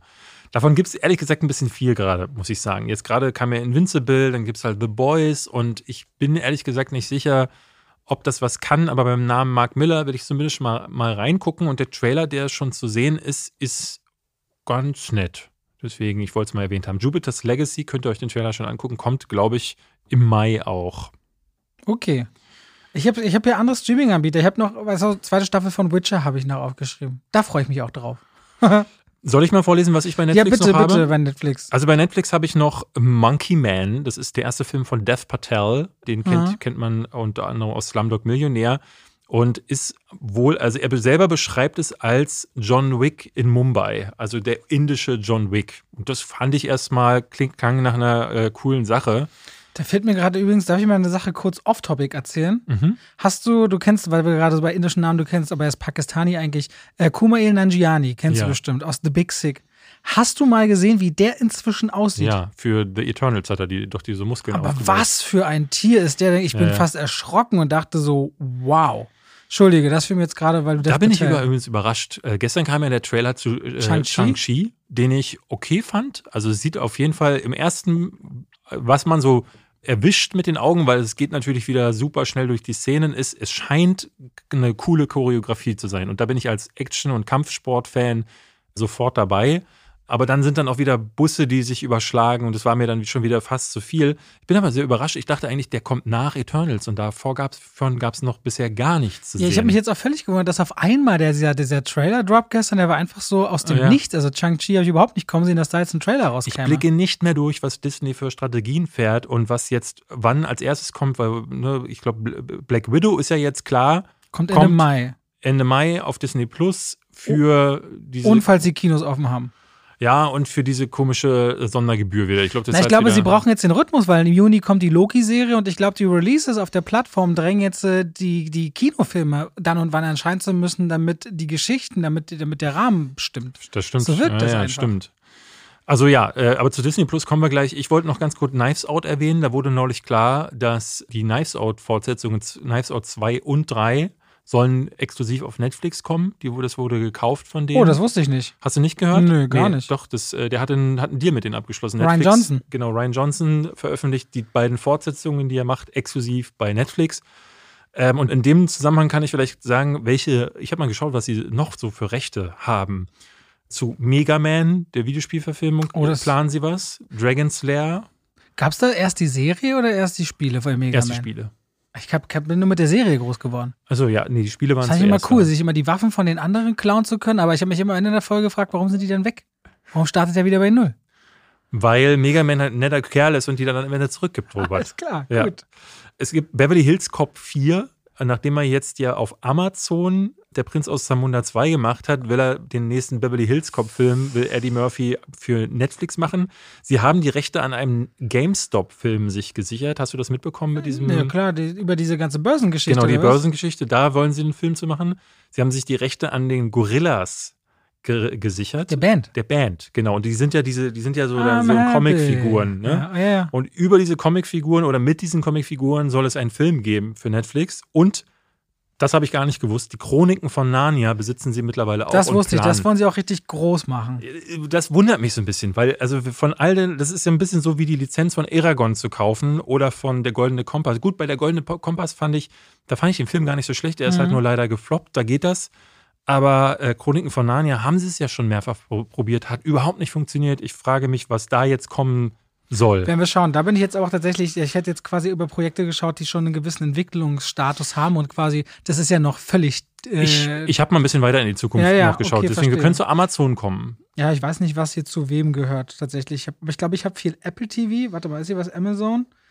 Nee, ich glaube, ich habe ganz viel Apple TV. Fang, mach mal. Ich Äh, weiß Amazon habe ich mir äh, Without Remorse aufgeschrieben. Gab es Mhm. im ersten Trailer schon mit Michael B. Jordan. Es ist irgendwie eine Tom Clancy-Verfilmung und sah, ja, es ist so dieses typische Ding. Er ist ein super Soldat und am, in, irgendwann in einem Trailer sagt dann auch eine Figur, da haben sie sich mit dem, genau mit dem Falschen angelegt. Denn wenn er erstmal wütend wird, er kann alle mit einem Finger töten und dann macht euch alle platt. Und also er ist wieder der baddest Motherfucker in Town Mhm. und wird für tot erklärt, kommt dann zurück und schießt alle weg. Sieht im Trailer nach guter Action aus, deswegen habe ich erstmal aufgehorcht, aber die Story scheint wirklich vom kommt auch Reißbrett diesen Monat zu schon sein. raus. Also Ende April, Ist- 30. April. Ja, ja, ja. Wollte ich trotzdem mal erwähnen, weil ähm, für Actionfans vielleicht eine Empfehlung wert. Eine Sache, die eine Weile zurückgehalten wurde jetzt schon, ist äh, The Tomorrow War. Das ist der neue Film mit Chris Mit Pratt. Chris Pratt, den haben sie sich abgekauft für 200 Millionen Dollar. Ja, richtig viel Geld. Es geht Mhm. darum, ich habe mal geschaut, es geht um, also weil sie den Krieg gegen Aliens zu verlieren dro- drohen, haben die Menschen eine Technologie entwickelt, mit der sie Soldaten aus der Vergangenheit wieder zum Leben erwecken können. Na, sie kommen aus der Zukunft und rekrutieren Leute aus der Gegenwart. Also ich glaube, es kommen Soldaten aus der Zukunft mit der Message, Leute, das wird alles nichts, die machen uns platt. Wir brauchen jetzt Leute, die sich dieser, dieser, dieser verlorenen Schlacht nochmal stellen. Ich so glaube, ich es sie, verstanden. ich glaube, ich habe so verstanden, dass sie noch weiter zurückgehen. Also, dass sie auch zum Beispiel gucken im Ersten Weltkrieg, im Zweiten Weltkrieg und so, dass sie halt nach besonderen Kriegern suchen. Ah, Aber darunter ist doch jemand völlig skurriles. Sie nehmen doch einen Hotdog-Verkäufer oder irgendwen. Das Ja? ist doch, Chris Pratt spielt doch einen Oh, jetzt müsste ich in mein Film-News-Script schauen. Äh, ist egal. Ich recherchiere das ganz kurz, weil Es Chris Pratt spielt Ich habe nämlich. nicht einen- weiter, ich habe nicht mich zu der, zur Story mehr als die Synopsis habe ich nicht gelesen, deswegen weiß ich da gar nichts. Und Trailer gibt es ja leider immer noch nicht. Nee, gar nicht. Ähm, so, aber klingt äh, spannend. Also deswegen, ich habe so, ich dachte, ich war mir nicht sicher, ist es ein Action-Ding oder ist es Comedy? Ich glaube, das hängt sehr mit der Figur zusammen, was ich dir eigentlich gerade versuche zu recherchieren, weil ich glaube, Chris Pratt spielt einen, oder einen Lehrer oder irgendwie sowas. Chris Pratt, Pratt spielt, Hotdog-Verkäufer, Lehrer, ist doch alles dasselbe. ja. Ich weiß nur noch, dass irgendwas speziell war, Mann. ja, pass auf, ich habe noch drei Serien, die ich äh, bei Amazon bitte. er erwähnen möchte. Sie haben nämlich die Rechte an drei äh, Franchises, die ich wirklich spannend finde und an denen sie gerade arbeiten. Das erste ist Wheel of Time. Ich weiß nicht, ob du das kennst. Ist eine Buchreihe von Mhm. Robert Jordan. Sehr bekannt, ist bisher noch nicht häufig irgendwie in Medien umgesetzt worden. Es gibt ein Videospiel äh, oder ein Videospiel, keine Reihe, aber ein Videospiel, das äh, sehr gut war. Und die Bücher sind sehr beliebt. Auch schon ein bisschen älter, ich glaube aus den 80ern, will- vielleicht sogar 70ern. Gelten aber unter Fantasy-Fans als wirklich richtig gute Fantasy. Ja. Wheel of Time wird als Serie kommen. Sie haben Mr. und Mrs. Smith. Das wird als Serie kommen. Ja. Und sie haben Event Horizon. Das wird als Serie kommen. Dieser Horrorfilm von Paul W.S. Anderson, wo ja dieses, dieses äh, Schiff äh, wieder aufploppt im Weltall und dann stellt sich heraus, dass es wohl in der Hölle gelandet ist durch irgendwie so einen Warp-Antrieb und äh, dann spukt es auf diesem Sch- äh, auf, auf diesem Spaceship. Was ich spannend noch fand, weil sie haben bei uns ab diesem Monat Voyagers kommt auch Ende April raus. Mhm. Hast du davon gehört gehabt? Das ist so ein, das ist, glaube ich, also sie haben es wohl äh, in die Kinos gebracht in den USA Anfang April. Mhm. Und das ist die Geschichte von 30 jungen Männern und Frauen auf einem Raumschiff hin zur Kolonialisierung eines äh, neuen Planeten, weil die Menschheit das irgendwie nicht geschafft hat, auf der Erde klarzukommen. Und sie sind alle darauf trainiert, auf Effizienz und klare Regeln, entdecken aber auf diesem Weg, dass äh, man auch ein bisschen Spaß haben kann. Und dann wird es so ein Ding aus Lust und ja, keine Ahnung, Sodom und Gomorra im Raumschiff. Ich weiß es noch nicht genau, Aha. aber Voyagers könnte eine ziemlich abgedrehte äh, Nummer werden. Wir können zu Apple TV rüber switchen. Ja, die Apple macht ja nicht so viel, aber das, was sie anfassen, sieht oft gut aus. Also es gibt einen Film, auf den ich auf jeden Fall schon la- lange warte. Killers of the Flower Moon, sagst du? Ja, Martin Scorsese. Dann mach du mal den. Ja, Killers of the Flower Moon ist der neue Film, den Martin Scorsese machen wird, wieder mit Robert De Niro und mit Leonardo DiCaprio. Mit dem hat er ja auch schon vielfach zusammengearbeitet. Kriegen wir ein paar zusammen? Gangs of New York, Ähm, The Shutter- Aviator, Shutter Island. Shutter Island. Ja, die haben noch mehr zusammen gemacht. Äh, The Aviator. Na, Dings ist doch, Wolf of Wall Street ist doch ein Ja, Scorsese-Film. stimmt. Wolf of Wall. Street. Das war es, glaube ich. Oder hat er noch ein Vier? fünftes? Na, ich glaube. Ah, ja, da haben die Leute was zu korrigieren. Ich würde sagen, die haben bestimmt noch einen mehr gemacht. Würde ich, aber ich glaube, ich habe fünf gemacht. Hat der, die noch die, die, gemacht? die, FBI-Nummer hat nicht äh, Scorsese Ach gemacht. nee, The Departed. Die Departed. Ja, ja, stimmt. ja, ja.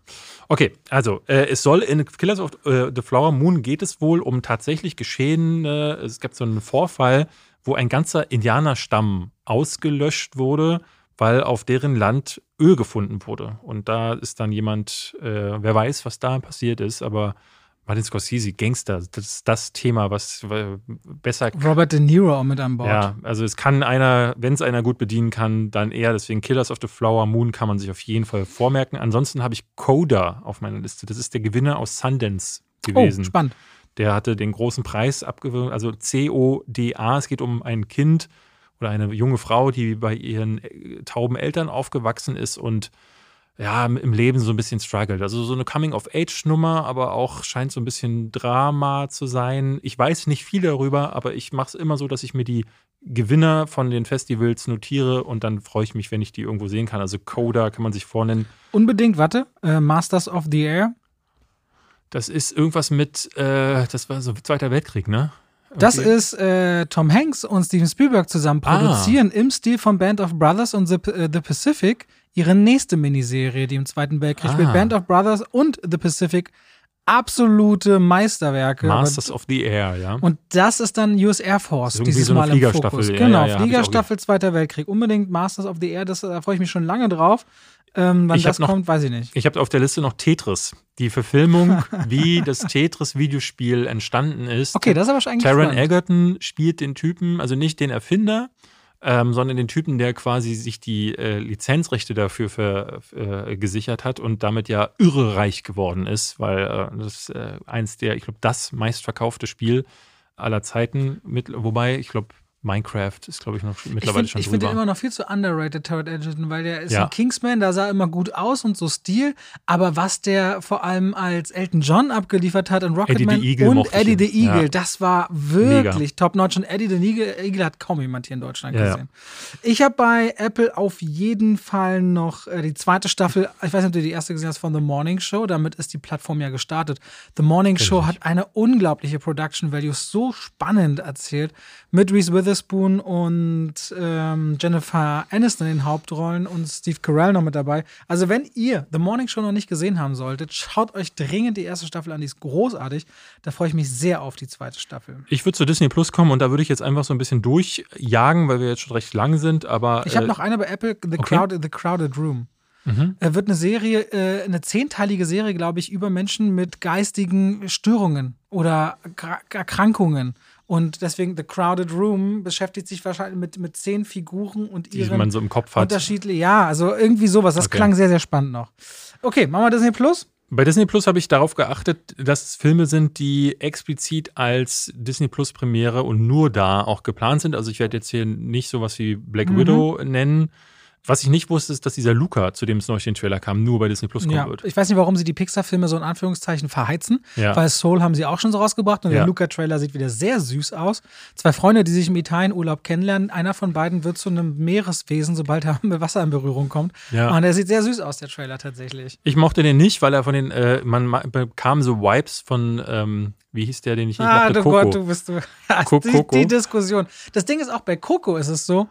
Ich, ich- nee, nee, nee. Das, das, das, das, Komm, wir haben einen Podcast, damit wir reden. Komm, nicht. hau, hau Nee, raus. ich glaube, Coco ist sogar so ein Punkt. Coco ist so vielschichtig toll und schön für meiner Meinung nach junge bis alte Generationen. Und also ich verstehe ja wirklich vieles. Und ich weiß ja auch immer, wenn du was sagst, das hat Hand und Fuß. Aber da, egal was du immer zu Coco bis jetzt gesagt hast, denkt mein Kopf immer nur, nein, nein, nein. Ich, ich weiß, also ich verstehe nicht. Es ist ein so toller Film. Und Da müsste ich vielleicht nochmal reinschauen, ob das äh, ne- vielleicht mit vielleicht hast du meinem den auch eine. falsches Mindset, vielleicht schlechte Kann Stimmung. das sein? Also würdest du, würdest du vermuten, du gehst in einen Film und der, das kann einfach mit einem falschen Fuß aufgestanden sein und dann sagst du, zweites Mal gucken, der ist ganz selten, fantastisch. also das ist schon mal Ganz, passiert. nee, fantastisch nicht. Ganz selten, dass ich sagen würde, okay, so schlecht ist er doch nicht. Aber ich glaube, bei Coco würde ich nicht darüber gehen, dass ich ihn okay finde. Ich glaube, da hat es an mehreren, ich, ich müsste ihn nochmal gucken, um genau nochmal mir zu überlegen, was mein Problem war. Aber ich fand, es war mehr Show-off als tatsächlich nachfühlbare Emotionen. Wer weiß, was es dann in der Entwicklung. Aber ich könnte, wenn, vielleicht, wenn mir- ich, ich mache das mal so. Als kleine Hausaufgabe gucke ich bis nächste Woche Coco. Und bei zuletzt gesehen reden wir darüber, warum ich Coco nicht so gut fand. Machen wir so? Dann kann ich Coco auch noch mal gucken. Alles klar. Äh, was ist mit äh, Loki? Hast du drauf? Bestimmt. Habe ich nicht drauf, weil ich bei Serien habe ich jetzt gar nicht aufgeschrieben, aber das ist natürlich klar. Habe ich ja schon mehrfach äh, gesagt. Du dass sagst ja, du findest den Trailer ja, richtig ja, gut. Ja, ja. Also Tom Hiddleston als Loki haben wir äh, auf jeden Fall ähm, in verschiedenen Welten auch Zeiten irgendwie anscheinend. Also das, das wirkt sehr losgelöst vom Marvel Cinematic Universe tatsächlich. Ja, es ist, also es sieht super spannend aus. Äh, Es setzt an an dem Punkt, wo er in Endgame quasi sich wegteleportiert hat mit dem Tesseract.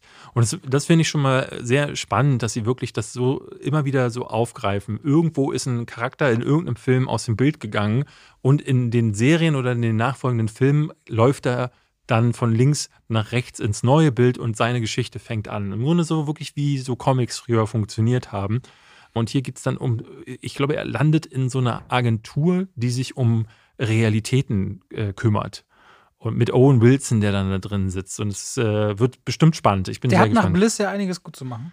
Das ist wohl wahr. Ich habe auf meiner Liste ähm, Sachen, von denen ich echt nicht wusste, dass sie kommen. Zum Beispiel Kevin allein zu Hause oder Home Alone wird gerebootet. Also es wird, es ist der sechste Film in der Reihe und das wird jetzt ein neuer Teil, aber ein Reboot. Und Das ich, ich, ich saß die ganze Zeit so da und dachte so, warum?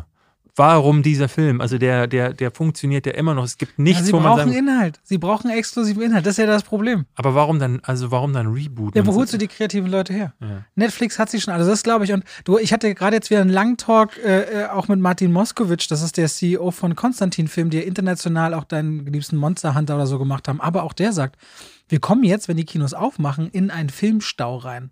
Und das wird richtig krass, weil die produzieren ja durch. Wir haben einen riesigen Filmstau und es gibt einfach gerade so viele Anlaufstellen für kreative Leute, wo produziert wird. Und Disney ist einer der letzten, die ihre Plattform so richtig zum Laufen bringen müssen. Und du siehst ja, wie lost sie sind, was so die Ideen angeht, Ja, außerhalb ja. ihrer Franchises. Also, wenn ich hier die Liste gucke, die ich hier habe, äh, sind lauter alte Franchises. Ich habe noch Sister Act, da soll der dritte Teil kommen. Drei Männer und ein Baby wollen sie rebooten. Ja, so eine alte 80er-Jahre-Nummer. Es soll Inspector Gadget zurückkommen.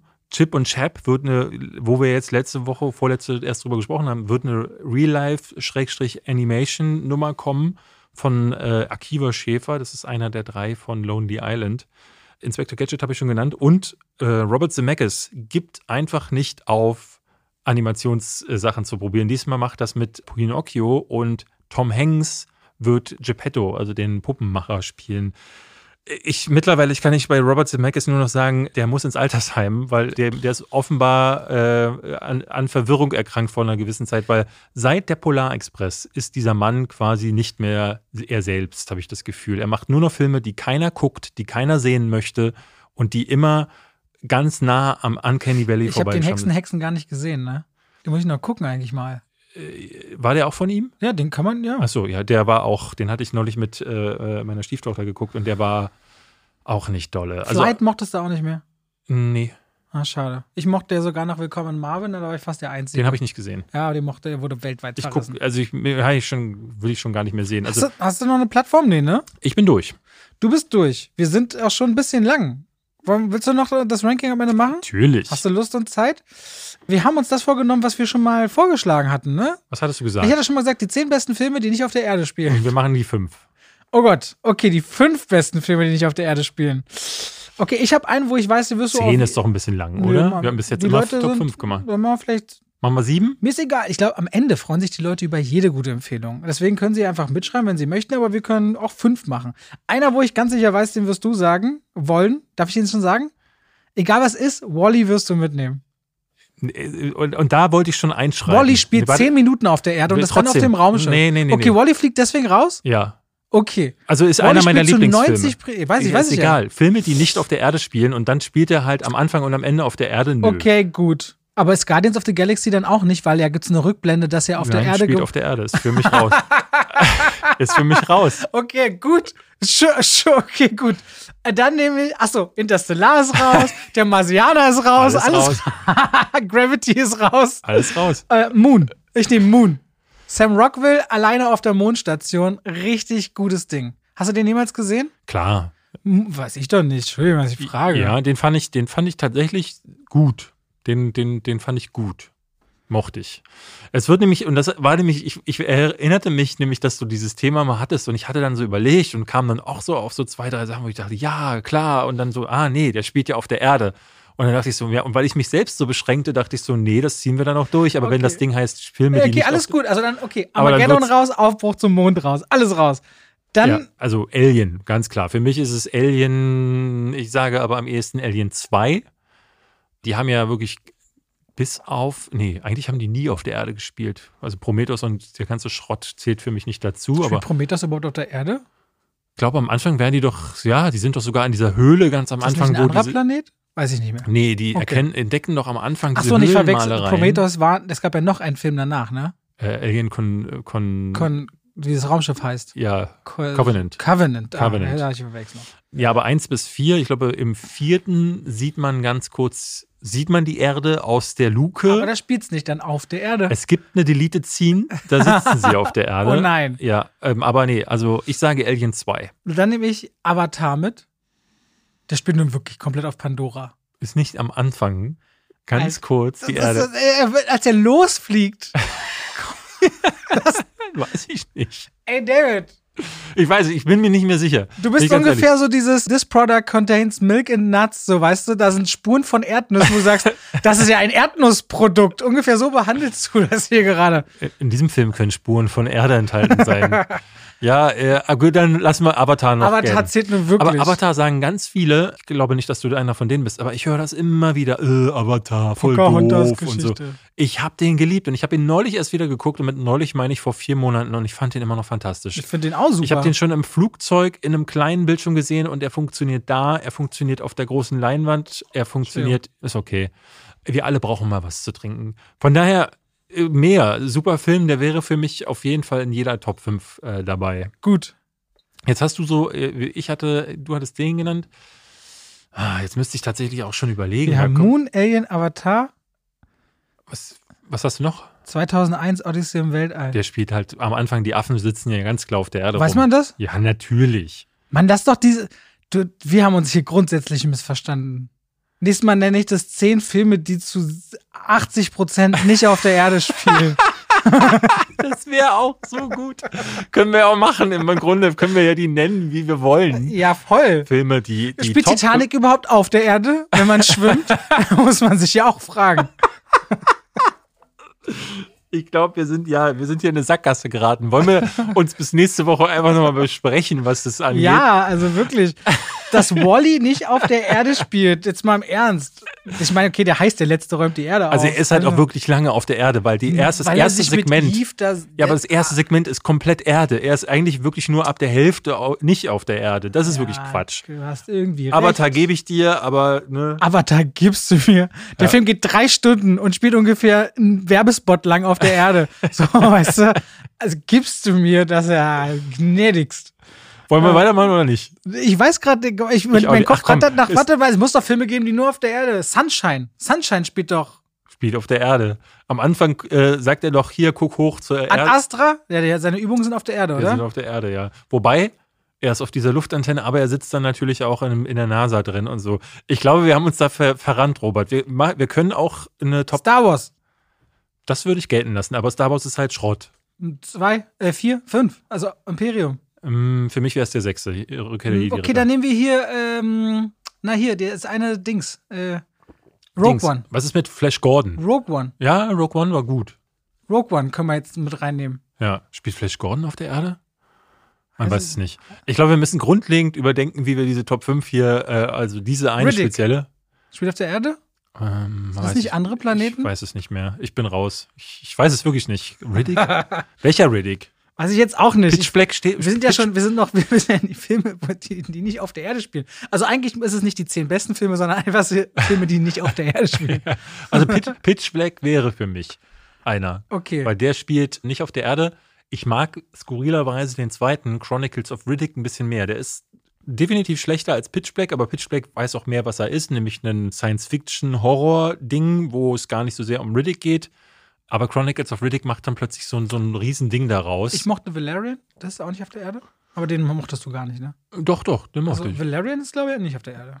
Hm, weiß ich ehrlich gesagt nicht. Aber wir können Okay, das wird hier nichts mehr, Wird Leute. nix. Das wird nichts mehr. Habt ihr, da habt ihr uns live scheitern hören, weil wir natürlich uns nicht einig waren, wie viel Erde ist erlaubt, wenn es um Filme, die nicht auf der Erde spielen, gehen. Okay. Ähm, Puh, also das wird ja zukünftig ein Thema. ja. Die besten Tanzszenen. Ja, mm, mm. Die besten Vampirfilme. Ja, da gibt es auch Figuren, die kein Vampir waren. So warst du noch nie, was das angeht. naja, aber es ist ja ganz konkret. Also wir sagen ganz Das, okay, die Filme, zehn besten nicht Filme mit wenig Erde. Okay, Gut. wir hören uns nächste So, Woche wieder. bis Vielleicht haben wir uns nächste da mal geeinigt. Macht's gut. Tschüss.